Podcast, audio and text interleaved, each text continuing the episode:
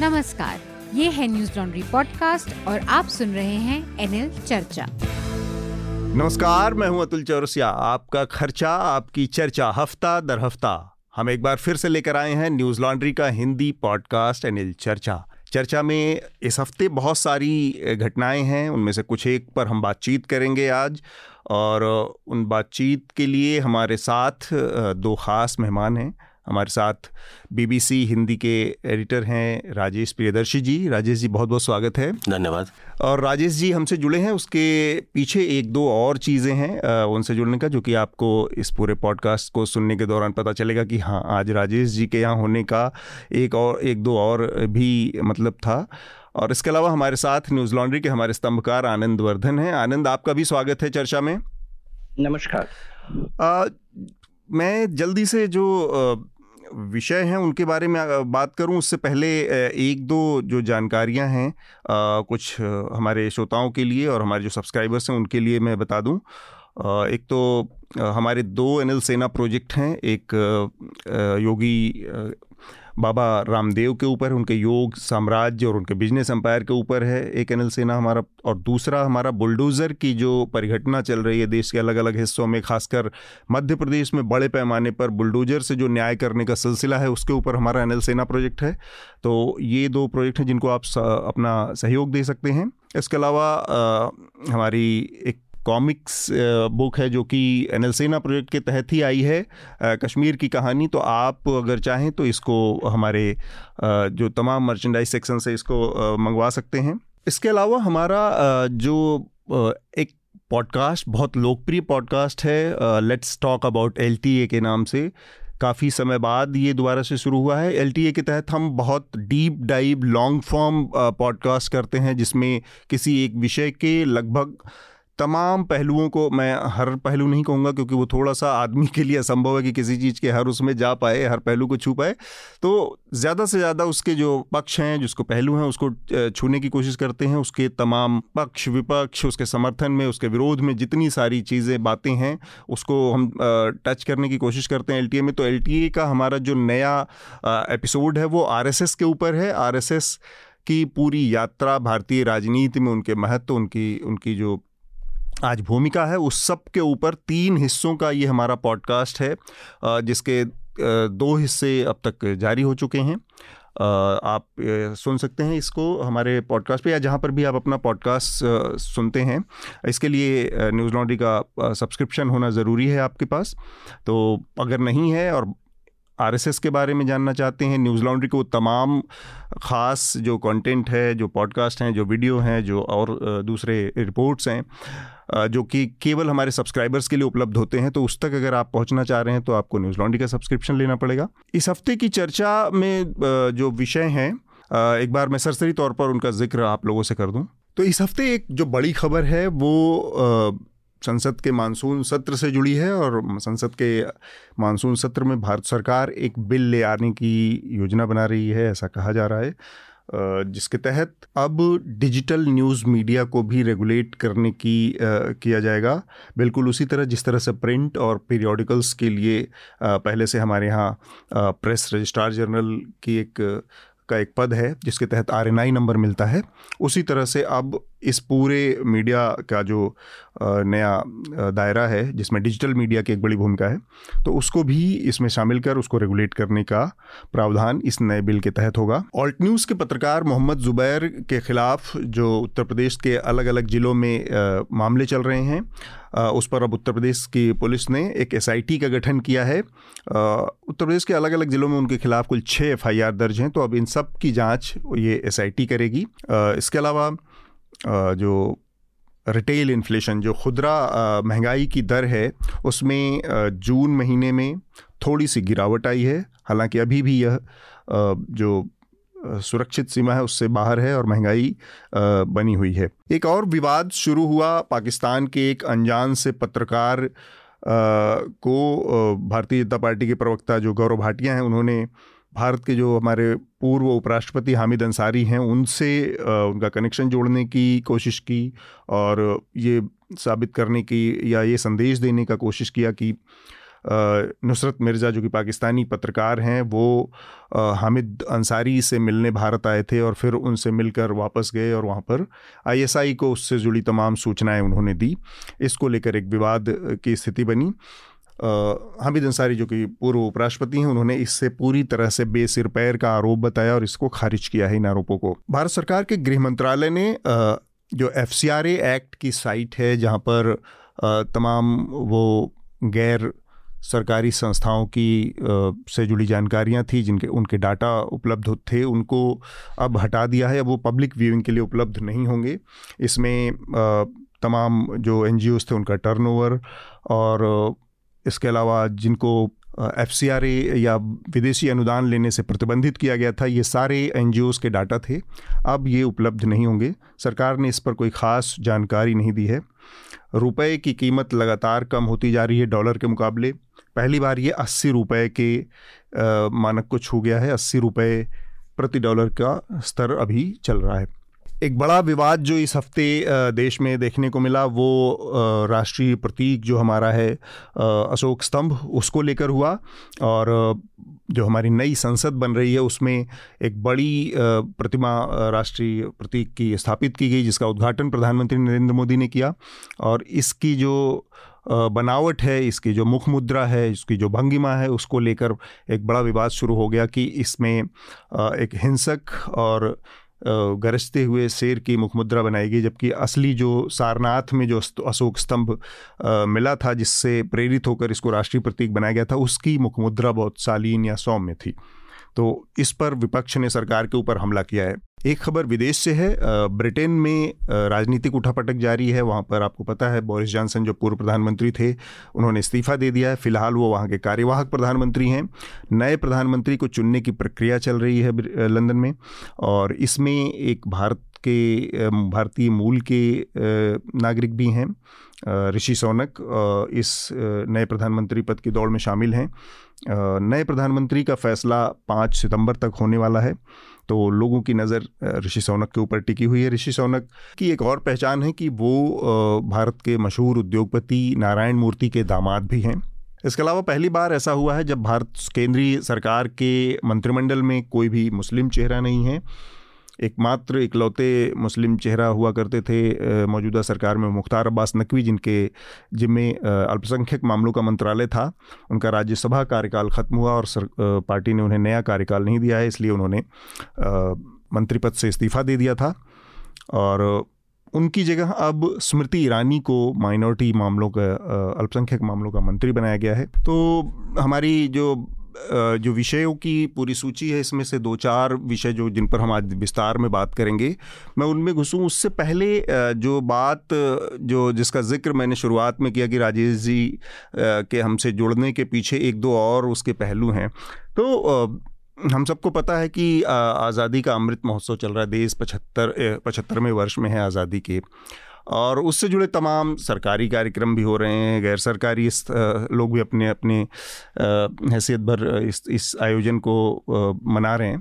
तो बीबीसी ने एक कल्पना की बात सरहद पार, पार। इस कंटेंट के तहत क्योंकि दो देश हैं भारत और पाकिस्तान दोनों का पचहत्तरवां वो है अमृत महोत्सव दोनों देशों का चल रहा है। तो उसके तहत बात सरहद पार करके एक पॉडकास्ट सीरीज़ पूरी शुरू हुई है।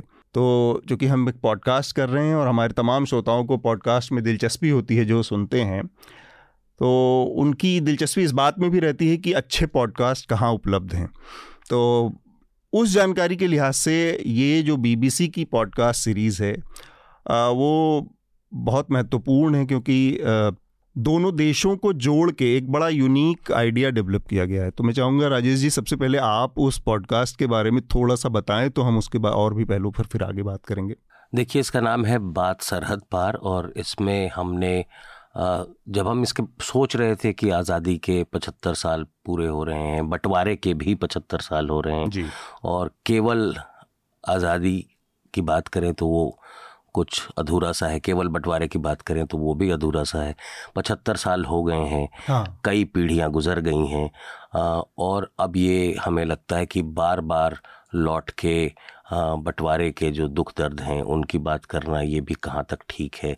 लेकिन एक जो पूरी पीढ़ी आई है जो अब जवान हो रहे हैं लोग जो डिजिटल पे कंटेंट कंज्यूम करते हैं पॉडकास्ट हम्म। सुनते हैं आ, भारत के का जो बंटवारा है भारत की आज़ादी है भारत का जो सफ़र है उसमें से बहुत सारा कुछ ऐसा है जो उनको जिसका अंदाज़ा नहीं है जिसके बारे में उनको पता नहीं है। पूरी पीढ़ी बदल गई है पचहत्तर साल बड़ा लंबा अरसा हाँ लेकिन आ, फिर हमें ये लगा कि हमें आ, जो कुछ बार बार हम करते रहें उसी को दोहराने का भी कोई मतलब फ़ायदा नहीं है। तो नया क्या किया जाए जिसमें कि लोग इस जर्नी को इस बदलाव को उसकी अच्छी चीज़ों को जो ऐसी चीज़ें हैं जिनको आप सेलिब्रेट कर सकते हैं वो हम्म। चीज़ें भी हैं और ऐसी चीज़ें हैं जिनको आपको भूलना नहीं चाहिए बेहतर इंसान बने रहने के लिए आपको दोनों का एहसास होना चाहिए तो ये बहुत एक ऐसी चीज़ थी जिसके बारे में हम काफ़ी समय से सोच रहे थे लेकिन मुश्किल सबसे बड़ी ये थी कि हम क्या करें और कैसे करें हम्म। ऐसे में फिर हमें लगा कि जो हमारी यूनिक स्ट्रेंथ है जो हमारी अपनी ताकत है बीबीसी की एक इंटरनेशनल ब्रॉडकास्टर होने की और हमारे कॉलीग्स हैं जो पाकिस्तान में हैं इस्लामाबाद में दफ्तर है। ठीक है। तो और इतनी बड़ी घटना दोनों के लिए है तो क्या हम मिल के कुछ कर सकते हैं कोलेबरेटिवली कुछ प्रोड्यूस कर सकते हैं? हम्म, खासकर दोनों देशों का जब पचहत्तरवा वर्ष जी तो का। इसी ख्याल के साथ हमने इस पर बात करनी शुरू की। फिर बहुत सारे उसमें हमें दिक्कतें हुई। लोगों ने सबसे पहले तो यही कहा कि इतना पोलराइज्ड इन्वायरमेंट में क्या हम्म। ये ये समय सही नहीं है। दोनों देशों के बीच रिश्तों के लिहाज से। हाँ, हाँ ये सही समय नहीं है। आ, फिर लेकिन मुझे ये भी लगा कि सही गलत का तो नहीं पता लेकिन समय यही है जब इसकी ज़्यादा ज़रूरत है। इससे ज़्यादा ज़रूरत शायद पहले हम्म। कभी ना रही हो जितनी आज है कि आ, बात करें क्योंकि हम्म। बोलचाल बंद है इन दिनों। हाँ तो जो बोलचाल बंद है उस बोलचाल को शुरू किया जाए और कुछ बात हो। और ख़ासकर जो नागरिकों का कांटेक्ट है लोगों का कांटेक्ट है वो भी पूरी तरह से बंद है। कट ऑफ़ पॉलिटिकल तो बंद है जी बिल्कुल। और जो भारत के जितने जिन लोगों को याद होगा वो मशहूर मौका जब अटल बिहारी वाजपेयी बस गए थे। लाहौर और वहाँ उन्होंने रंजिशे ही सही दिल्ली दुखाने के लिए कहा था। वो एक हिस्टोरिक मोमेंट है भारत पाकिस्तान के रिश्तों के लिहाज से। तो हमें लगा कि वो चीज़ें जो कंट्रोवर्शियल नहीं हैं जिनको लेके कोई झगड़ा नहीं है हम उन्नीस सौ इकहत्तर की लड़ाई की बात नहीं छेड़ते हैं। चलिए आइए पहले गीत संगीत की बात कर लेते हैं। हम्म। आइए खेल की बात करें आइए और बहुत सारी चीज़ें हैं जिनके बारे में बात करें तो इस तरह से हमने ये तय किया कि बात होनी चाहिए। उसके बावजूद ये बहुत मुश्किल काम था लोगों को राज़ी करना कि हम्म। भारत पाकिस्तान दोनों तरफ़ से लोग हों और वो आपस में पार्टिसिपेट करें। बात करें और खुल के बात करें। तो उसको उसको एक्सप्लेन करने के लिए मुझे एक चिट्ठी लिखनी पड़ी जिस चिट्ठी में मैंने बहुत विस्तार से बताया कि हमारा मकसद आ, किसी तरह का हंगामा खड़ा हम्म। करना नहीं है किसी तरह का विवाद पैदा करना नहीं है। और हम टेलीविज़न चैनलों जैसी बहस भी नहीं चाहते हम बात चाहते हैं कि बात हो। तो उस इरादे से आ, हमने आ, लोगों से संपर्क किया। तो जो पहला एपिसोड जो कि पंद्रह तारीख को एक पॉडकास्ट हमारा रिलीज़ होगा आ, उसमें आ, पाकिस्तान की मशहूर गायिका हैं जेब बंगश। जेबुनिसा बंगश और भारत की सुनिधि चौहान।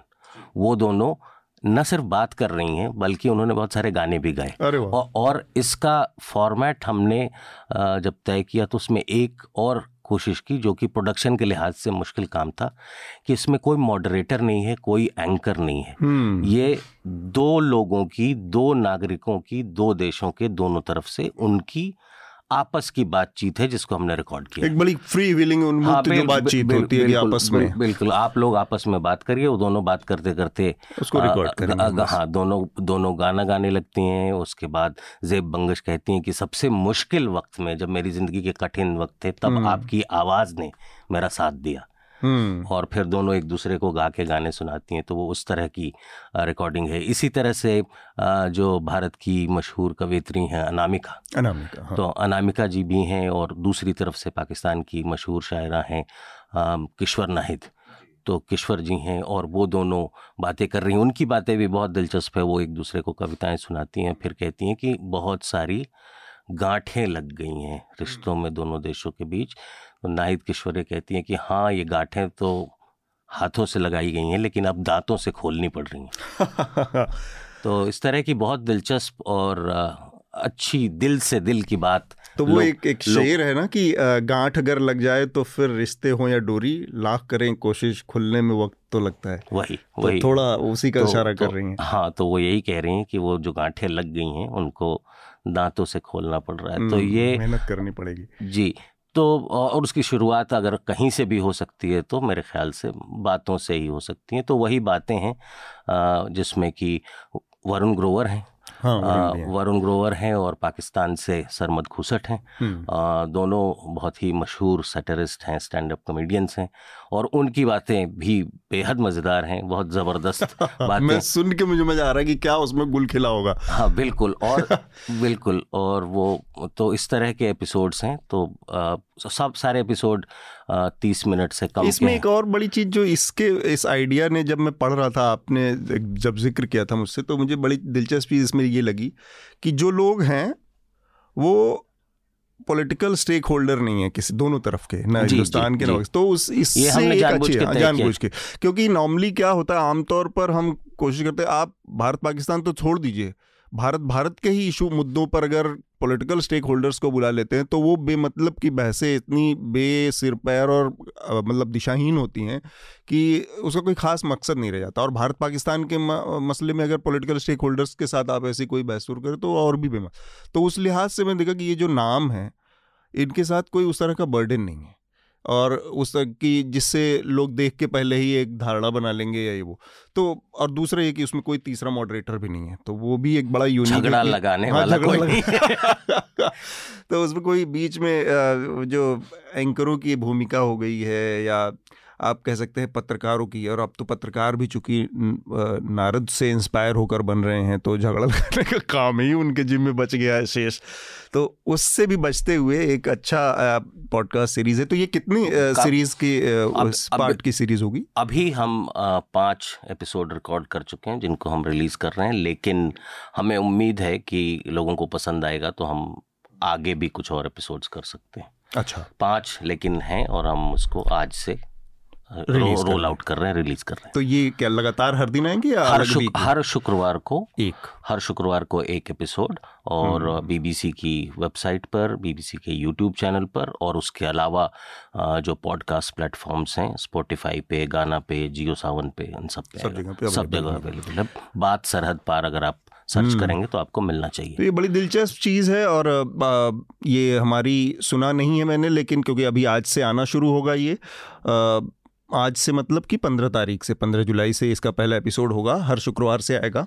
तो ज़रूर सुने बतौर रिकमेंडेशन इसको उसमें शामिल करें। आनंद भी चूँकि हमारे साथ हैं। आनंद, आमतौर पर एक चीज़ ये देखी जाती है कि पिछले कुछ समय में भारत पाकिस्तान के रिश्तों को लेकर एक बड़ी कहें कि उसको लेकर एक तरह का बड़ा ठंडा व्यवहार रहा है हम लोगों का नज़रिया हो गया है। इस तरह की कोई बात जैसे वो अमन की आशा जैसी चीज़ों को हँसी का खिल्ली का विषय बनाया जा, माना जाने लगा उसका मज़ाक समझा जाने लगा। जबकि पॉलिटिक्स को ये चीज़ सूट कर सकती है लेकिन जो रियल पॉलिटिक्स या जो ज़मीनी सच्चाई है उसके लिहाज से किसी भी दो देश के पड़ोसी देशों के बीच में अंतिम ज़रिया, वो बातचीत, वो मुलाकात, वो मेल मिलाप और वो जो होता है, जो आपस में रिश्तों को सुलझाने की, वही एक रास्ता है। इसके बावजूद इस तरह की चीज़ जो हो गई है, उस पर आपकी टिप्पणी या फिर जो राजेश जी ने बहुत विस्तार से बताया कि पॉडकास्ट के ज़रिए जो दोनों देशों के लोगों को मिलने, मिलाने और बात करने की एक पहल, इसको आप पर आपकी अपनी प्रतिक्रिया क्या है? एक तो है कि हिस्टोरिकल जो मेमोरी है उसका एक वज़न है। तो वो उस चट्टान को जो है उसमें कुछ सुगबुगाहट करना काफ़ी कठिन है।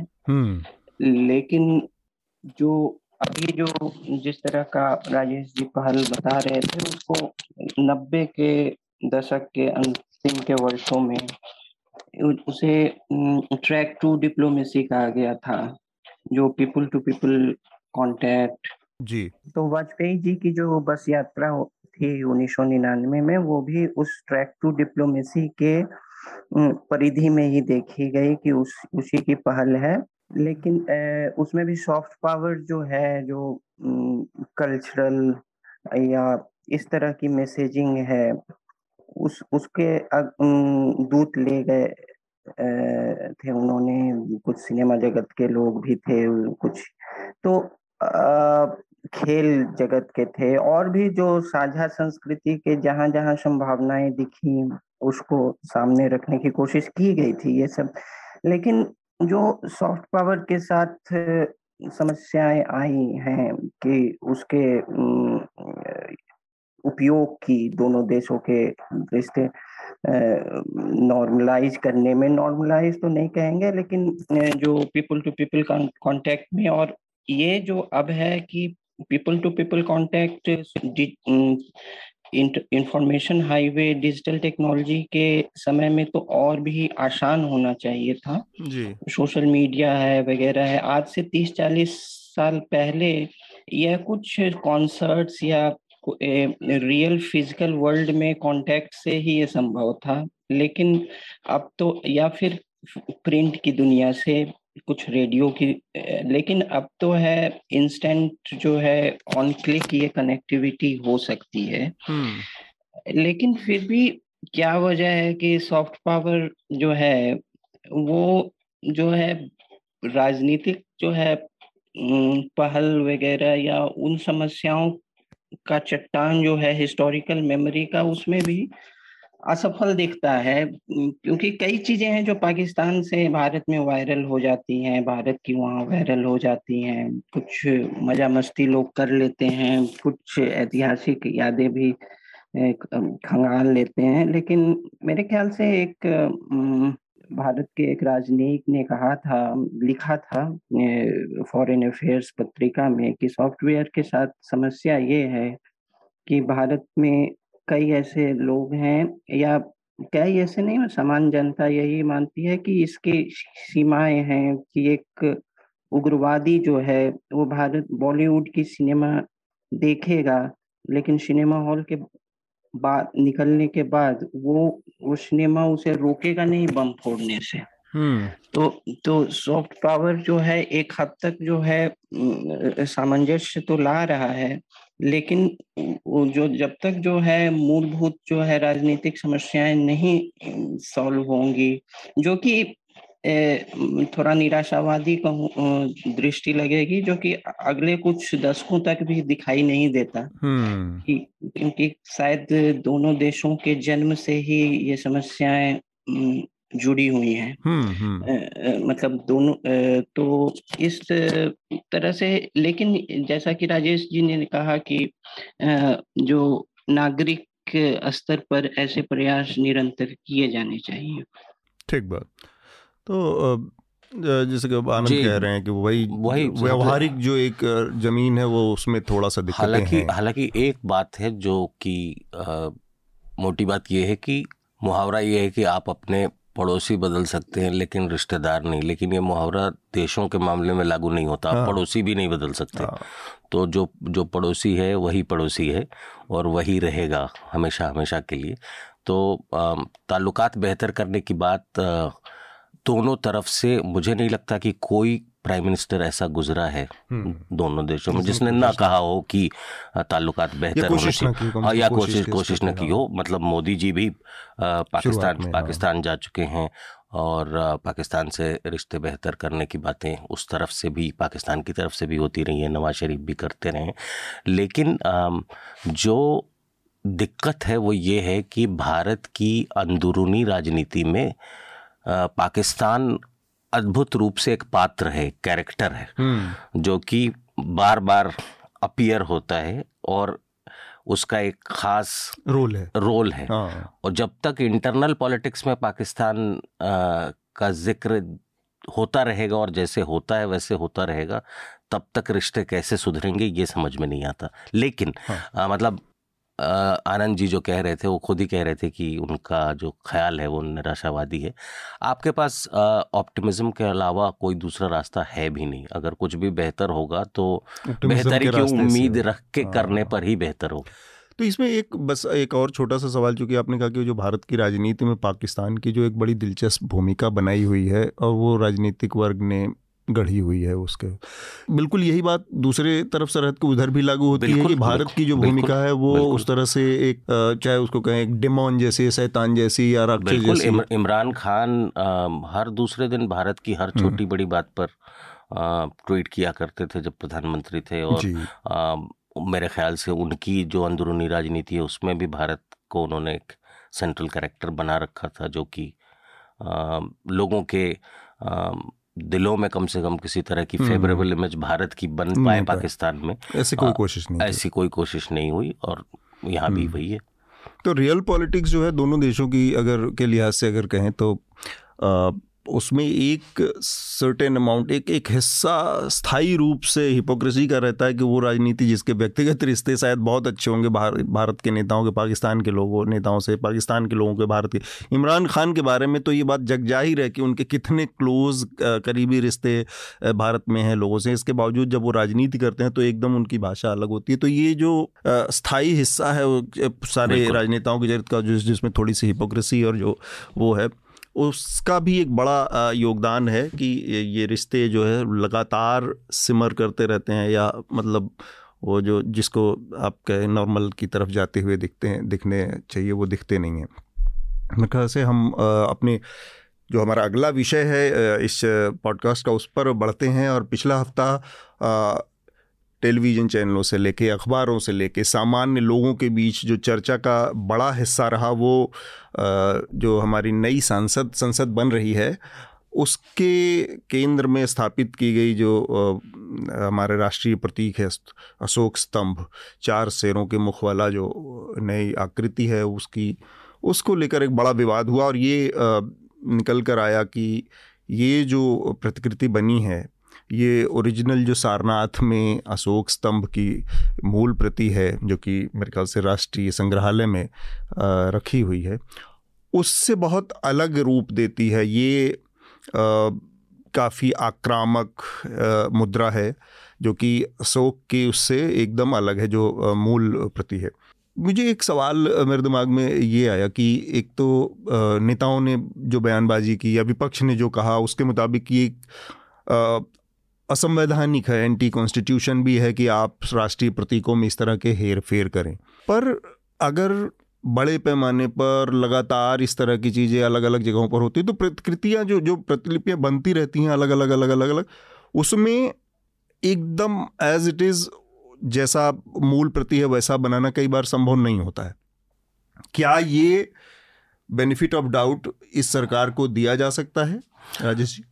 देखिए कोई जजमेंट देना मेरे लिए मुश्किल है कि बेनिफिट ऑफ़ डाउट दिया जाए कि ना दिया जाए लेकिन जो प्रतीकों की राजनीति है जो सिंबल्स हम्म। की पॉलिटिक्स है और ख़ास तौर पर जो इमेजेस हैं और जो इमेजरी की पावर है उसको बीजेपी बहुत अच्छी तरह से समझती है और हमने अपने समाज में कम से कम ये लगातार देखा है कि आपको याद होगा कि अब से कुछ समय तक और अब भी चारों तरफ़ आपको एक क्रुद्ध हनुमान दिखाई देते हैं। बिल्कुल। आ, जो बहुत गुस्से में है आमतौर पर हनुमान की जो हाँ हनुमान की जो छवि थी वो आ, राम जी के सामने बहुत विनीत भाव से खड़े हनुमान हाँ, चित्रित किए जाते रहे हाथ जोड़ के राम की भक्ति।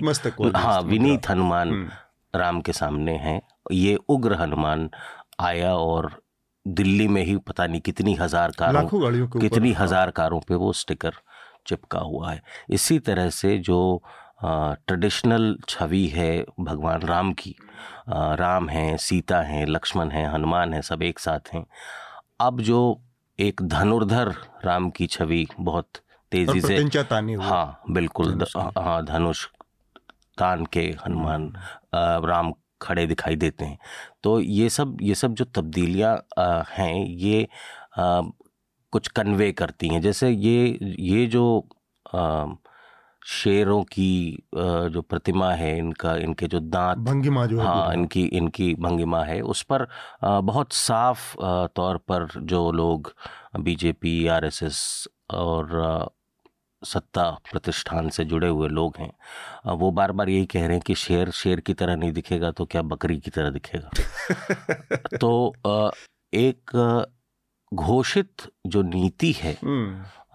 आक्रामक हिंदुत्व की या उग्र हिंदुत्व की उसके हिसाब से और उसके बाद जो विवाद हुआ उसमें जो बातें कही गई उसके हिसाब से मुझे लगता है कि ये पूरे भारत का और पूरे देश का और पूरे समाज की जो एक छवि है बदलने की उसको उसको बदलने की जो कोशिश है और बीजेपी ने ईमानदारी से ये बात मानी है और बार बार कहा है कि हम बदलाव करने आए हैं। हमें मैंडेट जो मिला है वो हाँ वो वो आलू प्याज टमाटर के दाम कम करने के लिए नहीं मिला है। हमें हमें देश को बदलने के लिए मिला है और देश बदल रहा है। ये मैसेज बार बार हम्म। आता रहा है। ये उसका हिस्सा है या नहीं है ये मैं नहीं कह सकता ठीक बात है इसको इतना आसानी से साबित करना मुश्किल होगा। लेकिन चूँकि बतौर पत्रकार हम तार जोड़ते हैं सूत्र मिलाते हैं और उससे एक कंक्लूजन निकलता है कि इस वजह से ये होता है और इस वजह से ये हुआ है। तो इसमें आनंद ये जो पूरा विवाद है शोक स्तंभ को लेकर उस पर मैं आपकी प्रतिक्रिया जानना चाहता हूँ कि गैर ज़रूरी विवाद है ऐसा हो सकता था इस तरह की सरकार की तरफ़ से ये कहा गया कि बिल्कुल जो कि हमारे मंत्री भी हैं सरकार में, हरदीप पुरी जी, उनका कहना कि बिल्कुल जस का तस है। और हम लोगों ने भी बात की, हमारे यहाँ एक इंटरव्यू भी है उस जो दो मुख्य इसके प्रधान स्कल्प्टर हैं, जो मूर्ति मूर्तिकार हैं, उनमें से एक से हमारी बातचीत हुई और उनका ये कहना था कि आकार चूँकि बड़ा है, उसका परिमाण बहुत बड़ा है तो बहुत छोटी छोटी जो चीज़ें हैं, वो बड़े रूप में उनकी डिटेलिंग हुई है, इसलिए आपको ऐसा लगता है। दूसरा पक्ष ये है जो दोनों, जो मूल प्रति और उसको, और जो अभी की है, उसको सामने रख कर दिखाता है कि ऐसा नहीं है। कुछ चीज़ें वास्तव में बदल दी गई हैं, जो कि अंतर दिख रहा है। तो ये विवाद और इसके, उसके तमाम पहलुओं पर आपकी अपनी पहली प्रतिक्रिया क्या है? इसको, इस विवाद को आवश्यक या अनावश्यक जो भी हो दो दृष्टि से देख सकते हैं। एक तो ऐतिहासिक विवाद एक है आइकोनोग्राफी की, जो समानांतर आइकोनोग्राफी जो है पैरेलल आइकोनोग्राफी से जुड़ा हुआ।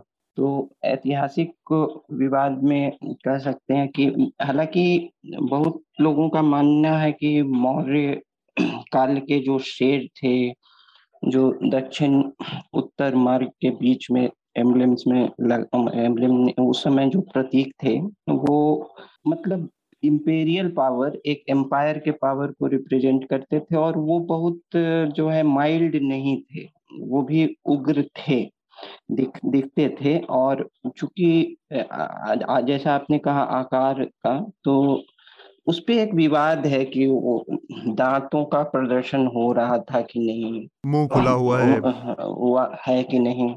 2005 में जो एम्बलेम एक्ट है उसमें जो ऑफिशियल गवर्नमेंट ऑफ़ इंडिया के पेज पे जो है तीन सिंह दिख रहे हैं उसमें से आ, आगे वाला सिंह का थोड़ा जीव दिख रहा है जो कि लग रहा है कि हाँ, कुछ मतलब कि आनंदित मुद्रा में हाँ चिढ़ाते हुए किसी को। हाँ और और आ, जो दाएँ बाएँ सिंह है उनके दांत दिख रहे हैं। हम्म। अगर आप नेशनल ऑफिशियल पेज पे भी जाइएगा जो एक्ट के तहत जो इन्होंने बनाया था कि नेशनल एम्बलम का अपमान नहीं होना चाहिए उसके लिए क्या क्या प्रावधान है 2005 में तो। वो भी विवादित विषय है और आ, कि हो सकता है परसेप्शन का भी विषय हो और वही हनुमान जैसा कि राजेश जी बता रहे थे हनुमान की मूर्ति या राम की मूर्ति की के साथ भी। तो वो जो है रामायण से कुछ प्रकरण ऐसे हैं। हनुमान को भी कभी कभी उनके बल का आभास दिलाते हुए उनको उग्र करने की कोशिश की गई ऐसा भी है। हम्म, हम्म। दूसरा है कि राम जब सागर के किनारे रास्ता मांग रहे थे उसमें एक एपिसोड है तो वो फिर हाँ मतलब पूरे रामायण में एक ही जगह क्रुद्ध हुए हैं राम जो कि समुद्र के किनारे शिव पूजा के तो वो सब का जो है तुलसीदास जी ने सुंदरकांड में छोटी सी लाइन लिख दी जो दोहा है जाकी रही भावना जैसी प्रभु मुहूर्त देखी थी एक एक ज़रूरी बात यहाँ हाँ। याद दिला दूँ मैं कि हम लोगों ने जो क्रुद्ध हनुमान वाली छवि है उसको पेंट करने वाले आर्टिस्ट से बात की थी। अच्छा बीबीसी पे है। हाँ, हाँ, हाँ। बीबीसी पे हमने बात की थी उनसे। तो उन्होंने बताया कि ऐसा उनका कोई इरादा नहीं था और उनको इसकी कल्पना नहीं थी कि ये इस तरह से लोकप्रिय हो जाएगा और इसकी लाखों लाख प्रिंट्स बनेंगे और बिकेंगे। उन्होंने कहा कि मैं और फिर उन्होंने अपनी बहुत सारी तस्वीरें भेजी भी कि वो एक तरफ़ राजा रवि वर्मा का स्कूल है हाँ। देवताओं के चित्रण अलग का। अलग चित्रण तो उसने कहा कि मैं एक आर्टिस्ट हूँ और मैं अलग अलग तरीके से करता हूँ। तो उसमें उन्होंने एक तस्वीर भेजी जिसमें बच्ची है काली। अच्छा। तो, तो जब काली का बाल रूप कहीं आ, हमारे शास्त्रों में कहीं मिलता नहीं है किताबों में ग्रंथों में कहीं तो उसने छोटी सी काली बनाई है जो बहुत ही क्यूट बच्ची अच्छा। के रूप में काली है। तो उसने कहा कि मैं सब ये जो इमेजेस हैं जितनी इन इनके साथ मैं कलाकार के तौर पर मैं तरह तरह के एक्सपेरिमेंट कर रहा था हम्म। उसी में ये हनुमान बना था। मेरा कोई इरादा क्रोध हनुमान किसी लेकिन राजनीति तो अपना मकसद देख लेती है कि भाई ये हमारे काम आ सकता है। लोगों लोगों ने लोगों ने क्या समझ के उसको उठाया वो अलग बात है लेकिन पेंटर की ऐसी कोई मंशा नहीं थी। नहीं थी। आनंद आप अपनी बात पूरी कर ले हाँ। अब दूसरा पक्ष जो इसका है जो जिसका राजेश जी ने भी ज़िक्र किया कि जिस्ट जिस्ट जो होता है जित जो जित जिस जो किसी यु, युग का जो गाइडिंग स्पिरिट होता है हम्म। कि तो एम्बलम के साथ ही बहुत लोग ये कह रहे हैं कि मॉरियन लायंस भी जो है उग्र थे लेकिन उसको कालांतर में जब है खासकर बीसवीं सदी में भारत के गणराज्य में उसका एक दूसरा रूप भी देखा गया है अलग अलग क्योंकि वो तो रेप्लिका बहुत जगह तैयार हुआ हम्म। तो उसमें एक है कि जो आप डिस्कवरी ऑफ़ इंडिया वगैरह भी जो नेहरू जो है, अशोक को जो है अपने राजनयिक भी जो थे, जो भारतीय विदेश सेवा जब गठित हुई उसमें first second third fourth batch के जो फॉरेन सर्विस के ऑफिसर्स भी थे, उनको बोलते थे कि अशोक जो है, बहुत बड़े कल्चरल आइकॉन हैं इनको आप जो है, भारत के संदेश अशोक में दुनिया भर में ले जाना है हाँ। अशोक स्तंभ को चुना ही नेहरू ने था। हाँ। और नेहरू ने अश, पैसिफिस्ट अशोक जो है दुनिया में शांति का संदेश फैलाने वाले अशोक को अशोक स्तंभ को राष्ट्रीय चिन्ह के तौर पर इसलिए चुना था क्योंकि एक चंड अशोक है। हम्म, और हाँ और एक पैसिफिक पैसिफिस्ट शांति का संदेश देने वाला अशोक है। तो नेहरू का तर्क ये था कि एक आदमी कितना भी शक्तिशाली हो वो शांति के लिए काम करे तो महान होता है हाँ। वरना नहीं होता ठीक बात तो हाँ, वो था और अब जो है ए, एक कुछ दशकों बाद जो उस आइकोनोग्राफी की समीक्षा में एक तर्क ये भी है कि नेशनल सिंबल को जो है स्टेट पावर जो है स्टेट पावर का भी बिंब होना चाहिए उसमें हम्म, हम्म। और वो जो है स्टेट पावर जो है वो अगर मान लें इसमें चूँकि बहुत विवाद है, जो मौलिक सारनाथ में जो सिंह थे हाँ. वो वो ज़्यादा उसको रिफ्लेक्ट करता है। अब विवाद ये है कि मौलिक सारनाथ के शेर किस मतलब किस पर्सपेक्टिव से देखेंगे? अब जैसे, आपने बताया कि अभी जो मूर्तिकार है वो कह रहे हैं कि चूँकि ये बहुत विशाल काय बनाया गया है, इसलिए ऐसा लग रहा है। और दूसरे आप नीचे से देख रहे हैं, इसलिए ऐसा लग रहा है। तो ये सब चीज़ें हैं, लेकिन एक तो है जो भी इस पर बहस है उसको दो दृष्टि से हम लोग रख सकते हैं जो भी इस पर विचार कर रहे हैं एक तो है और शायद दोनों को खंडित करके भी देखना चाहिए कि एक है कि प्योर हिस्टोरिकल डिबेट और एक है कि कल्चरल आइकोनोग्राफी की जिस जिस की किसी युग क्या गाइडिंग स्पिरिट की और पॉलिटिकल जो सिंबोलिज्म हम्म। की जो भारतीय जनता पार्टी की हो या फिर कांग्रेस की हो या एक दो विचारधाराओं की लड़ाई में भी ये देखा जा सकता है। हम्म हम्म। नहीं, आपकी इस बात से सहमत होते हुए भी मैं एक बात कहना चाह रहा हूँ कि जो शुरुआत में जिसका ज़िक्र राजेश जी ने किया कि जो राजनीतिक वर्ग है, अभी प्रभावी और सत्ता में है, उसकी जो मूल आइडियोलॉजी है, उसमें ये बात बार बार उभर कर आई है और शुरू से आती रही है कि एक भीरू समाज था जिस, मानते हैं कि वो एक भीरू समाज था जिसकी वजह से इसको हज़ार साल, आठ सौ साल तक गुलामी सहनी पड़ी और ये वो तो इसका एक तरह से मिलिट्राइजेशन करना बहुत ज़रूरी है या इसको इस तरह से प्रशिक्षित करना, इसको उग्र बनाना बहुत ज़रूरी है, वो एक आइडियोलॉजी का हिस्सा है। अब उसमें आप राम को भी बाद में उग्र होते हुए देख रहे हैं, उसी आइकोनोग्राफी के तहत, उसी के तहत हनुमान की वो छवि एडॉप्ट कर ली गई, चाहे कलाकार ने किसी भी नीयत से बनाई हो, और अब हम देख रहे हैं कि राष्ट्रीय प्रतीक, जो कि शोक स्तंभ है, उसको, उसमें भी इस तरह की चीज़। मुझे जिस चीज़ ने बहुत इस पूरे प्रक्रिया में मेरा ध्यान खींचा, वो ये कि मूल प्रतीक और वो अवेलेबल है। मूल प्रति जो राष्ट्रीय संग्रहालय में है, वो और जो पार्लियामेंट में लगी है, अब वो उसके बहुत बहुत हाई पिक्सल वाले, बहुत अच्छी क्वालिटी वाले इमेजेस सब जगह अवेलेबल हैं तो आप उसको मिला सकते हैं। कि एक चीज़ जो 2000 ढाई हज़ार साल पहले बनी थी, उसकी जो डिटेलिंग है और एक चीज़ जो हम आज बनी है, तकनीकी के बहुत शीर्ष उस पर हैं, हम बहुत संसाधनों के प्रचुरता के दौर में हम इसको बना रहे हैं, जब हमारे पास लगभग वो हर चीज़ संसाधन मौजूद है, चाहे तकनीकी हो, चाहे कलाकार हो, चाहे वो, जिससे हम उसको और उन्नत बना सकते तब उसमें कुछ एक चीज़ें हैं, जो कि बहुत ही मीडियोकर दिखती हैं। जैसे उसके नीचे जो घोड़े, घोड़ा और सांड का जो डिटेलिंग है, वो मूल में इतना खूबसूरत बना है वो घोड़ा और जो ये नया मतलब अभी ये पार्लियामेंट में लगा है, नई पार्लियामेंट में हमारे, वो इतना इतना मीडियोकर इतना रद्दी है कि आप उसको देख के कह कह ही नहीं सकते कि ये 2000 साल पहले इतनी उन्नत तकनीक थी और 2000 साल बाद इतनी गिरे, गिरावट आई है। इस साल के शुरू में मैं खजुराहो गया था। जी। वहाँ लंबी बहस चली और उसके बाद अब ये निर्णय हुआ है। उसके रिस्टोरेशन का काम चल रहा है। बहुत सारे मंदिरों में बहुत सारे हम्म। हिस्से जो उसके हैं वो टूट फूट गए हैं या आधे टूटे हुए हैं हम्म, कहीं से। हम्म। तो और वो एक पूरा का पूरा उसका जो आर्किटेक्चर है खजुराहो का वो ब्लॉक्स पे है लेगोज़ हैं पैनल्स हैं हम्म, हम्म। तो तो पत्थर के पैनल हैं उन पे नकाशी की गई उसके बाद उसको फिट किया गया एक के ऊपर एक रखा गया है हम्म। और उनको एक लोहे की रॉड से कनेक्ट किया गया एक के ऊपर एक रख के बहुत सारे मंदिर ऐसे हैं जिनमें आपको दिखाई देता है कि ये चार ओरिजिनल हैं ये दो बाद में लगाए गए हैं हाँ। और वो दोनों में जो आर्ट वर्क है उसमें ज़मीन आसमान का फ़र्क दिखता है। उसके बाद आर्कियोलॉजिकल सर्वे ऑफ़ इंडिया ने फाइनली ये डिसाइड किया कि हम कोई नक्काशी अपनी तरफ़ से नहीं करेंगे। जहाँ का पैनल मिसिंग है वहाँ पे एक प्लेन पत्थर उसी आकार का जो वहाँ फिट होता है वो हम लगा देंगे तो मंदिर खड़ा हो जाएगा। और आप देख सकेंगे कि कहाँ कहाँ हमने मरम्मत की है।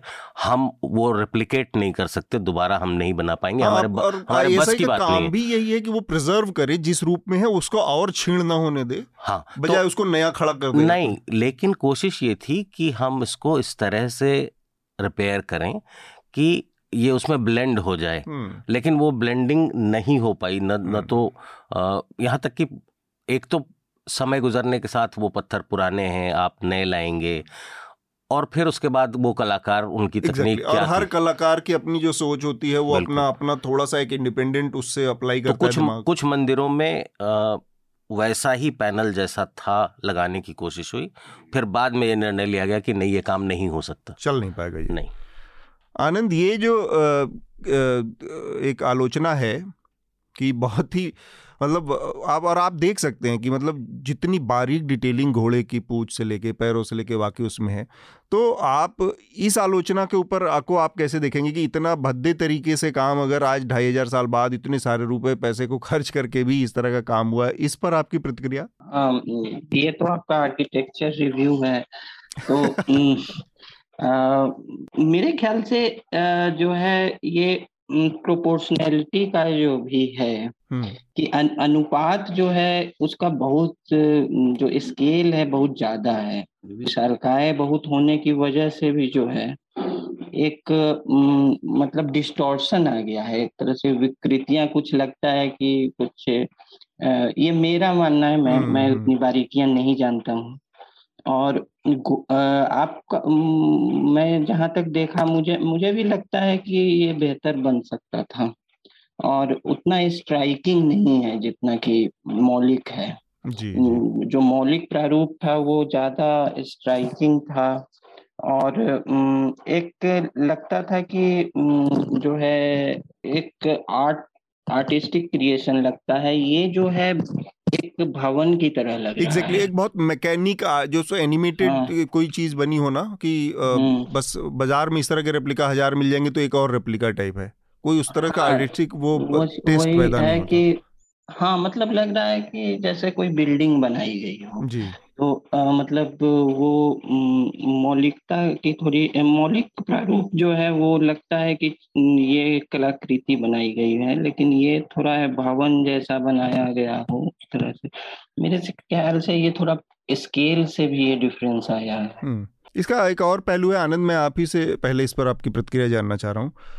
भारत की संसद का निर्माण हो रहा है और भारत का राष्ट्रीय प्रतीक वहाँ पर लगाया जा रहा था। दो बड़े सवाल खड़े हुए और व्यक्तिगत रूप से ये दोनों ही चीज़ें मुझे लगता है गलत हैं, लेकिन आप दोनों लोगों की प्रतिक्रिया जानना चाहता हूँ। एक तो ये कि ऐसी कोई चीज़ जो इस देश के लोकतंत्र का सबसे प्रमुख चिन्ह है, प्रतीक चिन्ह है, भारत की संसद और यहाँ का राष्ट्रीय प्रतीक, इन दोनों चीज़ों से जुड़ी कोई कार, काम जो कोई शुरुआत हो रही हो, उसमें एक तो प्रधानमंत्री का अपने धर्म का, हिंदू धर्म का, कर्मकांड और इन सब चीज़ों का करना तो एक चीज़ है, उसका पूरा नेशनल चैनल और देशव्यापी स्तर पर उसका दिखावा करना।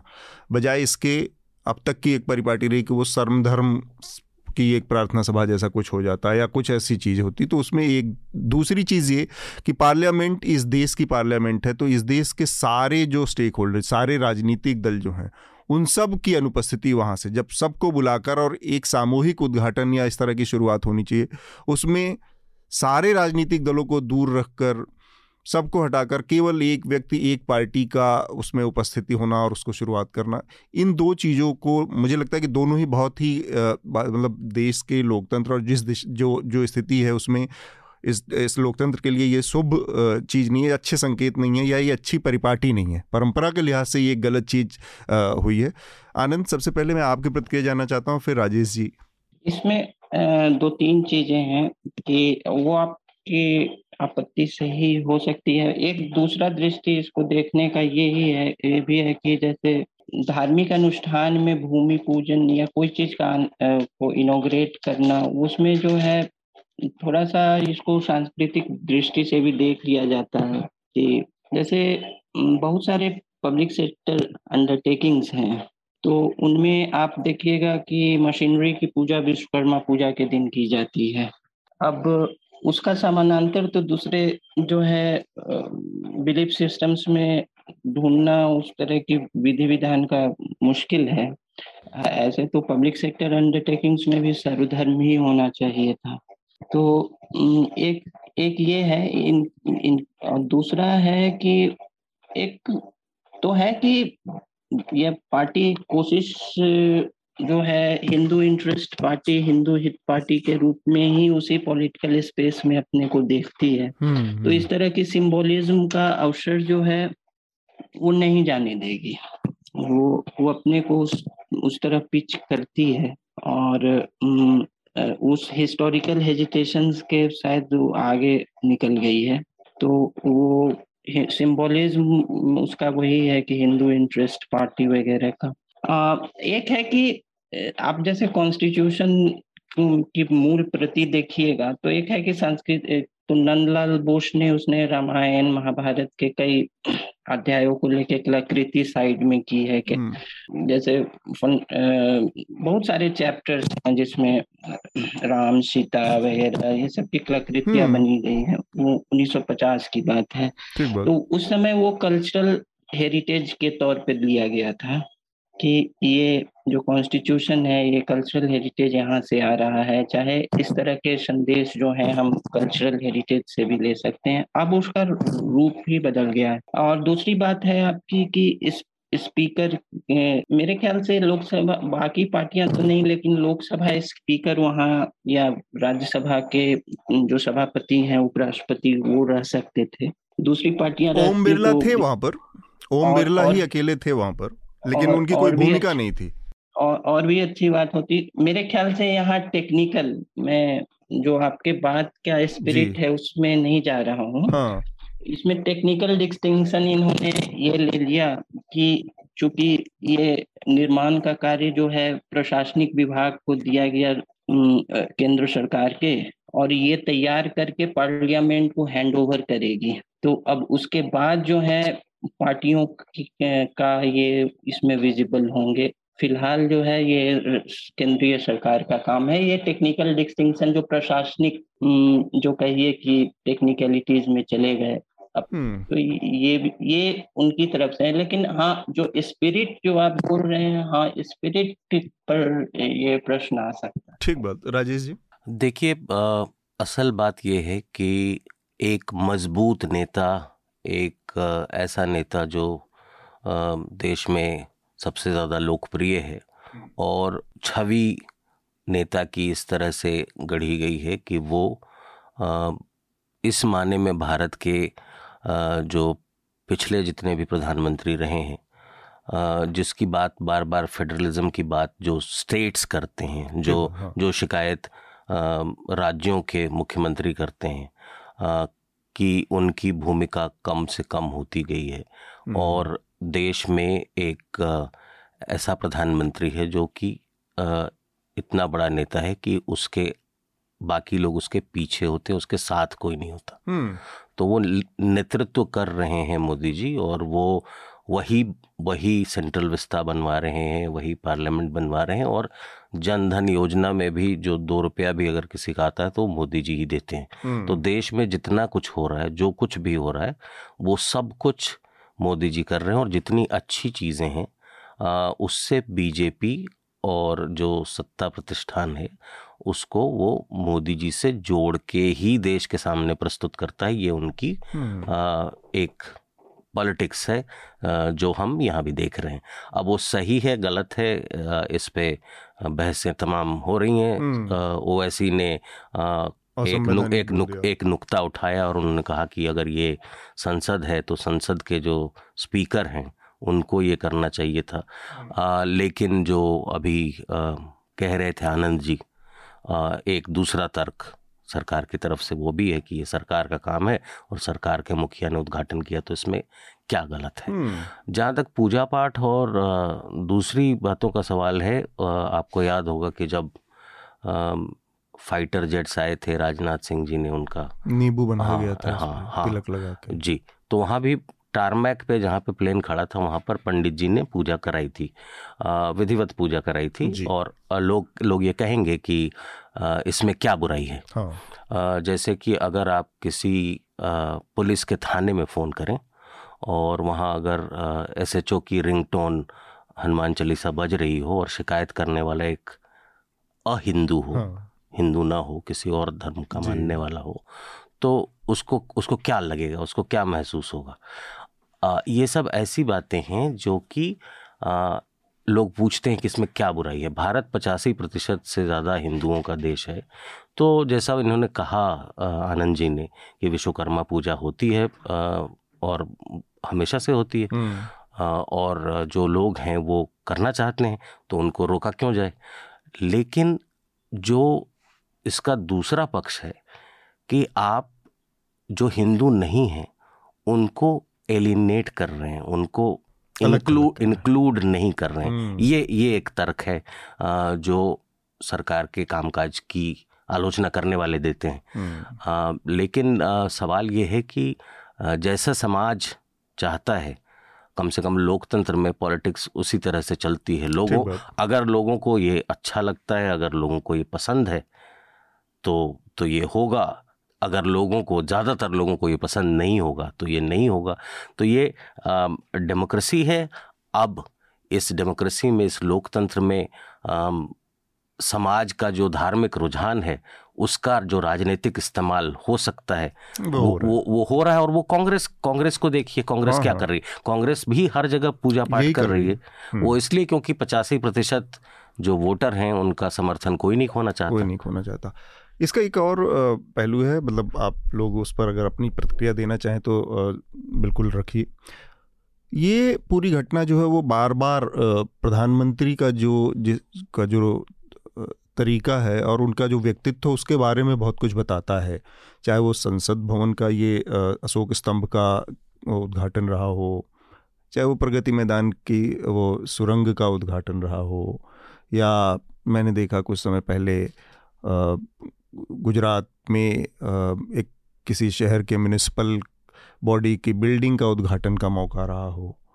तो वो जो अकेले, सब कुछ करने का और अकेले कर, वो वो बताता है कि आप अंदर से मतलब एक नेता के तौर पर कितने लोकतांत्रिक हैं। आप, बहुत अच्छी बात है कि आप हिंदू हैं, आप पूजा पाठ कर रहे हैं और ये वो, लेकिन आप हिंदू होते हुए लोकतांत्रिक भी हो सकते हैं और ऐसा बहुत सारे लोगों ने किया, बहुत सारे प्रधानमंत्रियों ने किया कि अपनी आस्था का।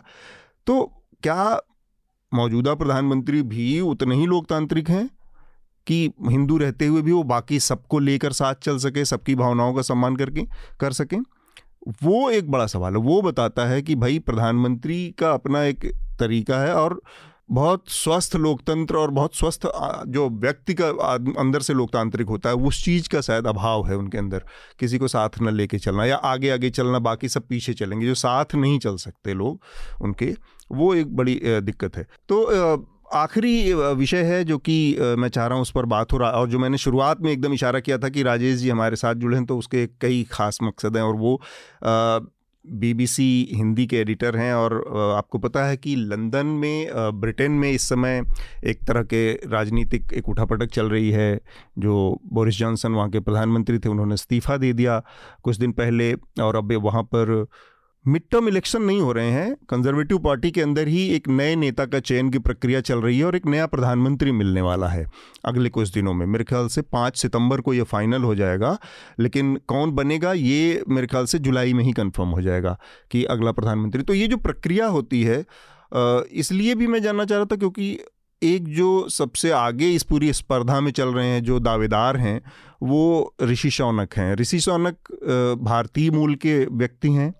उद्यमी हैं राजनेता हैं जो भारत के बहुत बड़े एक उद्योगपति हैं नारायण मूर्ति उनके दामाद हैं तो ये भारत से उनकी बहुत गहरी जड़ें हैं। इस लिहाज से मैं चाह रहा हूँ कि थोड़ा सा बता पाएँ आपकी ये जो प्रक्रिया होती है कैसे होती है और जो चुनने की ये प्रक्रिया चल रही है इसका अंतिम नतीजा कब तक सा, कैसे सामने आता है कहाँ से वो शुरू होती है? जी पार्टी कन्वेंशन होगा जो कंजर्वेटिव पार्टी है टोरी पार्टी उसके जो रिप्रेजेंटेटिव्स होते हैं जो ब्रॉडर बेस है पार्टी का मतलब आप इसको ऐसे समझें कि हर ब्लॉक से हर ज़िले से पार्टी के जो प्रतिनिधि हैं आते हैं तो एक तरह से वो उनकी जनरल बॉडी मीटिंग जैसी बड़ी मीटिंग होती है अच्छा। कन्वेंशन जिसको तो कहते तो हैं। इसको अब ये अगर पहले ये समझना चाहिए पहले ये समझना चाहिए कि भारत में जो प्रधानमंत्री होता है हाँ।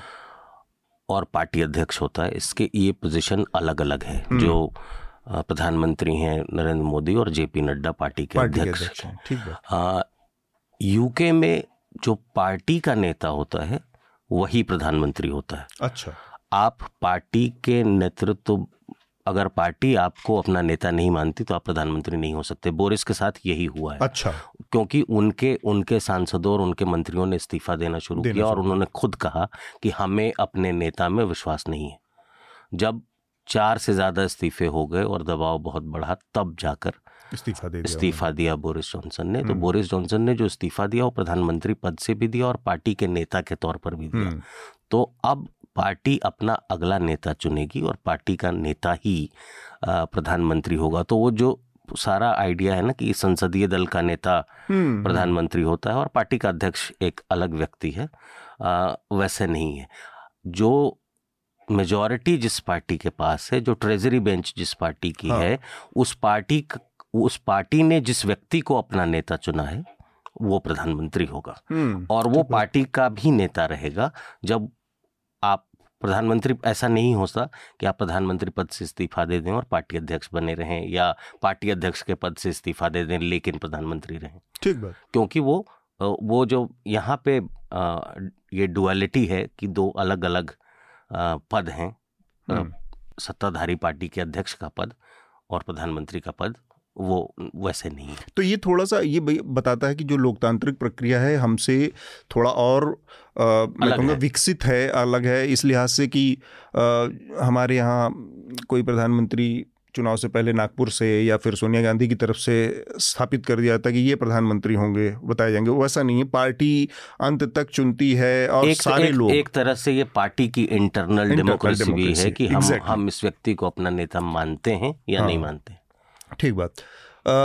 तो इसमें जो भारत के नज़रिए से एक बात है कि ऋषि सौनक एक अगर बनते हैं तो एक बहुत बड़ा ऐतिहासिक मोमेंट वो क्षण होगा क्योंकि जिस तरह के भारत से और इंग्लैंड के जो जो रिश्ते हैं जो इतिहास है वो बहुत ही अलग तरह का है। मतलब औपनिवेशिक जो रिश्ता है वो आ, मालिक और नौकर जैसा इस एक समय का रिश्ता रहा है और वहाँ पर एक हिंदुस्तानी मूल का आदमी राजनीति ये इसको देखने के कई नज़रिए हो सकते हैं जो बहुत राष्ट्रवादी होगा तो उसको बड़ी प्रसन्नता होगी, हमने कर दिखाया टाइप कुछ ये वो।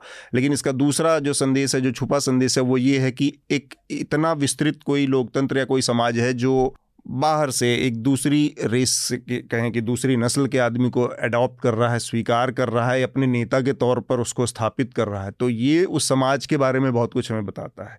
इस लिहाज से ऋषि सौनक की जो वहाँ की उपस्थिति है उनके रास्ते के जो कांटे हैं या उनके रास्ते में जो आने वाली चुनौतियाँ उसके बारे में क्या कहेंगे आप? देखिए तो इसको लोग ना बहुत सतही तौर पर देखते और निर्णय लेते हैं। ऐसा नहीं है कि ओबामा के आठ साल एक अफ्रीकी मूल के आदमी के आठ साल राष्ट्रपति रहने के बाद रंग भेद या नस्ल भेद खत्म हो गया। उसके बाद भी ब्लैक लाइफ मैटर्स और जिस तरह से पुलिस वालों ने लोगों की आँखों के सामने एक काले आदमी को उसके उसके गले पर गर्दन रख के उस, उसकी जान ले ली। तो ये सिंबल्स हैं और जैसे कि द्रौपदी मुर्मू के राष्ट्रपति बन जाने से आदिवासियों ये कोई मैसेज नहीं हाँ बहुत ज़्यादा बदलाव आ जाएगा। हाँ कि कोई बड़ा बदलाव आ जाएगा। ये मैसेज है सरकार की तरफ़ से कि हम आदिवासियों का भी ख्याल रखते हैं एक संदेश है। जी। उसी तरह से ब्रिटेन में आ, लंबे समय से बहुत सारी ऐसी कॉन्स्टिट्यूंसीज हैं। जैसे एक डॉक्टर अशोक कुमार थे वो सात टर्म एमपी रहे जहाँ पर कहीं नॉर्थ इंग्लैंड में जहाँ पे कोई भारतीय आबादी का दूर दूर तक अता पता नहीं था। ठीक है तो ऐसे लोग जो योग्य हैं जो काम करते हैं वो ब्रिटेन के समाज में जगह बनाते हैं लेकिन वो ऐसा नहीं है कि वहाँ ऐसे भेदभाव नहीं, नहीं है। या ख़त्म हो गए हैं। बिल्कुल। है लेकिन वो लगातार जो दो चीज़ें जो इस समय सबसे ज़्यादा ब्रिटेन में सुनने को मिलती हैं वो है डाइवर्सिटी एंड इंक्लूजन कि विविधता हो और सब लोगों को शामिल किया समावेशी हाँ समावेशी हो। उस दृष्टि से हालाँकि ऋषि सोनक जो हैं वो कीनिया से ब्रिटेन पहुँचे हैं तो ये जो एक बहुत बड़ा भारतीयों का समूह जो भारत से पंजाब से और गुजरात से अफ्रीका गया ईस्ट अफ्रीका हाँ। गया अंग्रेज़ों के ज़माने में और फिर वहाँ पर जब चीज़ें उनके माकूल नहीं रही तो वो लौट के इंग्लैंड आए उस बिरादरी से आते हैं लेकिन अच्छा। भारत के जो नारायण मूर्ति हैं उनके दामाद, दामाद हैं। रेस का जहाँ तक सवाल है तो उसमें कई लोग हैं। ऋषि सोनक को जितना आगे बताया जा रहा है और कहा जा रहा है कि वो प्रधानमंत्री बन सकते हैं आ, वो रेस में हैं बिल्कुल हैं बन भी सकते हैं लेकिन आ, बहुत ही आ, मुश्किल रेस है। लेकिन एक दिलचस्प बात यह है कि इस रेस में आ, पाकिस्तान में पैदा हुए एक व्यक्ति भी हैं एक अश्वेत काली एक हाँ, महिला भी हैं बिल्कुल कई तरह के लोग हैं और हम्म। सब काफ़ी विविधता वाले कैंडिडेट हैं भारत में हम इसलिए इस पे ज़्यादा ध्यान दे रहे हैं क्योंकि ऋषि सोनक में लोगों की हम्म। दिलचस्पी है लेकिन ये लोगों के ये, ये मल्टी कॉर्नर रेस है लेकिन हाँ। अच्छी बात यह है कि इस मल्टी कॉर्नर रेस में जितने लोग हैं हाँ। सब डाइवर्सिटी हाँ, अलग अलग पृष्ठभूमि अलग अलग पृष्ठभूमि से सब आते हैं। बात है। तो ये हमारे यहाँ जो लोग छोटी छोटी बातों पर वो कई बार बाल मुंडवाने और अनसन बैठ बैठने की तैयार हो जाते हैं। उन लोगों के लिए भी एक संदेश है कि समाज बहुत तेज़ी से बदल रहा है तो यहाँ पर अपने यहाँ अलग और बाहर के लिए अलग मानदंड न बनाए। आनंद आपका नज़रिया इस पर जो ऋषि सौनक की जो दावेदारी है और ब्रिटेन का जो पूरा राजनीतिक घटनाक्रम है उस पर हाँ नहीं जैसा राजेश जी ने कहा कि अभी थोड़ा सा अर्ली होगा ये कहना कि वो कितने आगे हैं। जो उत्साह जो है वो हो सकता है कि वास्तविकता से थोड़ा ज़्यादा हो। हाँ। लेकिन आ, ये भी है कि आ, भारत को इससे मतलब रियल पॉलिटिक में जाए डिप्लोमेसी में जाए तो कोई खास इससे कोई लाभ है या नहीं? तो जैसे कि कमला हैरिस हैं, उपराष्ट्रपति अमेरिका में, या वहाँ भी कुछ वहाँ की सरकार में एक राजनीतिक आए थे तो इन लोगों की अपनी कॉन्स्टिट्यूएंसीज हैं उसको उन्हें सेटिस्फाई करना है वो कई बार जैसा कि संजय बारू जो मनमोहन सिंह के मीडिया सलाहकार थे उन्होंने टाइम्स ऑफ़ इंडिया में कल या परसों लिखा था हम्म। कि ये जो है इन पर दबाव और ज़्यादा होता है कि आप मोर ब्रिटिश देन ब्रिटिश दिखाए। साबित करना। ये ये बिल्कुल हाँ, सच बात साबित करने का जो दबाव होता है वो बड़ा मुश्किल होता है। हाँ तो एक समय था जब ये डायस्पोरा जो है अपने अपने छोटे छोटे लॉबिंग में भारत को जैसे कि नब्बे के दशक में और 2000 के शुरू में न्यूक्लियर एपाथाइड से और वो सब एसेंशंस वगैरह में लॉबिंग के ज़रिए वेस्टर्न कैपिटल्स में, खासकर अमेरिका में हेल्प किया था। और लॉबिंग में न्यूक्लियर डील वगैरह में भी जो डैशपोरा है हेल्प किया था। लेकिन जब बहुत ही पावरफुल पोजीशंस में, जैसे प्राइम मिनिस्टर या कोई मिनिस्टर बन जाना, वाइस प्रेसिडेंट बन जाना, तब आपसे जो है वहाँ की जो डोमेस्टिक कॉन्स्टिट्यूएंसी है, उसकी जो है उम्मीदें अलग होती हैं तो उस वो आपको more American than American more British than British ये सब का दबाव आता है। और उस उ, उसमें जो है भारत को उससे कोई विदेश नीति में क्या लाभ है नहीं है इस पर मेरे ख्याल से ज़्यादा वास्तविकता को ध्यान में रख के जो है अपेक्षाएँ होनी चाहिए। ठीक बात। लंदन, लंदन में मैंने चार या पाँच भारतीय मूल के सांसदों से हम्म। बात की लेबर पार्टी और कंजर्वेटिव पार्टी के जो कि उसमें से कुछ हाउस ऑफ़ लॉर्ड्स के भी मेंबर थे और कुछ डायरेक्टली चुनाव जीत के आए थे। अच्छा। और उन सबसे जब पूछा जाता है कि आप अपने आप को कितना भारतीय मानते हैं तो ये उनके लिए बहुत मुश्किल सवाल होता है। वो अपने आप को उस तरह से डिस्टेंस तो नहीं करते भारत से लेकिन वो इस बात पे बहुत ज़ोर देते हैं कि उनकी आइडेंटिटी ब्रिटिश ब्रिटिश है, ब्रिटिश है। वो एथनिकली इंडियन हो सकते हैं लेकिन आ, जो नेशनैलिटी है उनकी हम्म, वो वो वो, वो ब्रिटिश है उस पर वो आ, बहुत ज़ोर देते हैं और वो नहीं चाहते हैं कि उनको इंडियन इंडियन आ, उनकी इमेज उस राजनीति की व्यवहारिकता का तकाजा भी जी बिल्कुल। ठीक बात। तो मेरे ख्याल से काफ़ी विस्तार से तमाम विषयों पर बात हुई है। हम अपने आखिरी चरण में हैं इस पॉडकास्ट के जो कि रिकमेंडेशन की प्रक्रिया होती है। और इसके तहत हम अपने जो भी हमारे पॉडकास्ट में पार्टिसिपेंट हैं उन सब लोगों से कुछ रिकमेंडेशन लेते हैं और वो हमारे श्रोताओं के लिए होता है किताब फ़िल्म लेख कुछ भी। तो आनंद सबसे पहले आ, मैं चाहूँगा कि आप हमारे श्रोताओं को इस हफ़्ते का रिकमेंडेशन दें। तो चूँकि हिंदी का मंच है और तो हिंदी की ये किताब रिकमेंड कर रहा हूँ और हिंदी साहित्यकारों पर जो है पिछले कई वर्षों में जो जीवनियाँ कम लिखी गई हैं लेकिन एक जीवनी निर्मल वर्मा की प्रकाशित होने वाली है। उसके कुछ अंश मैंने किसी किसी वेबसाइट्स पे आए हैं पढ़े हैं और ये विनीत गिल ने लिखा है निर्मल वर्मा शब्द और स्मृति। अच्छा। ये आने वाली है। दूसरा है जो हिंदी में नहीं लिखी गई है लेकिन अक्षय मुकुल की जो अज्ञे पे उन्होंने लिखा है, है। बहुत बढ़िया।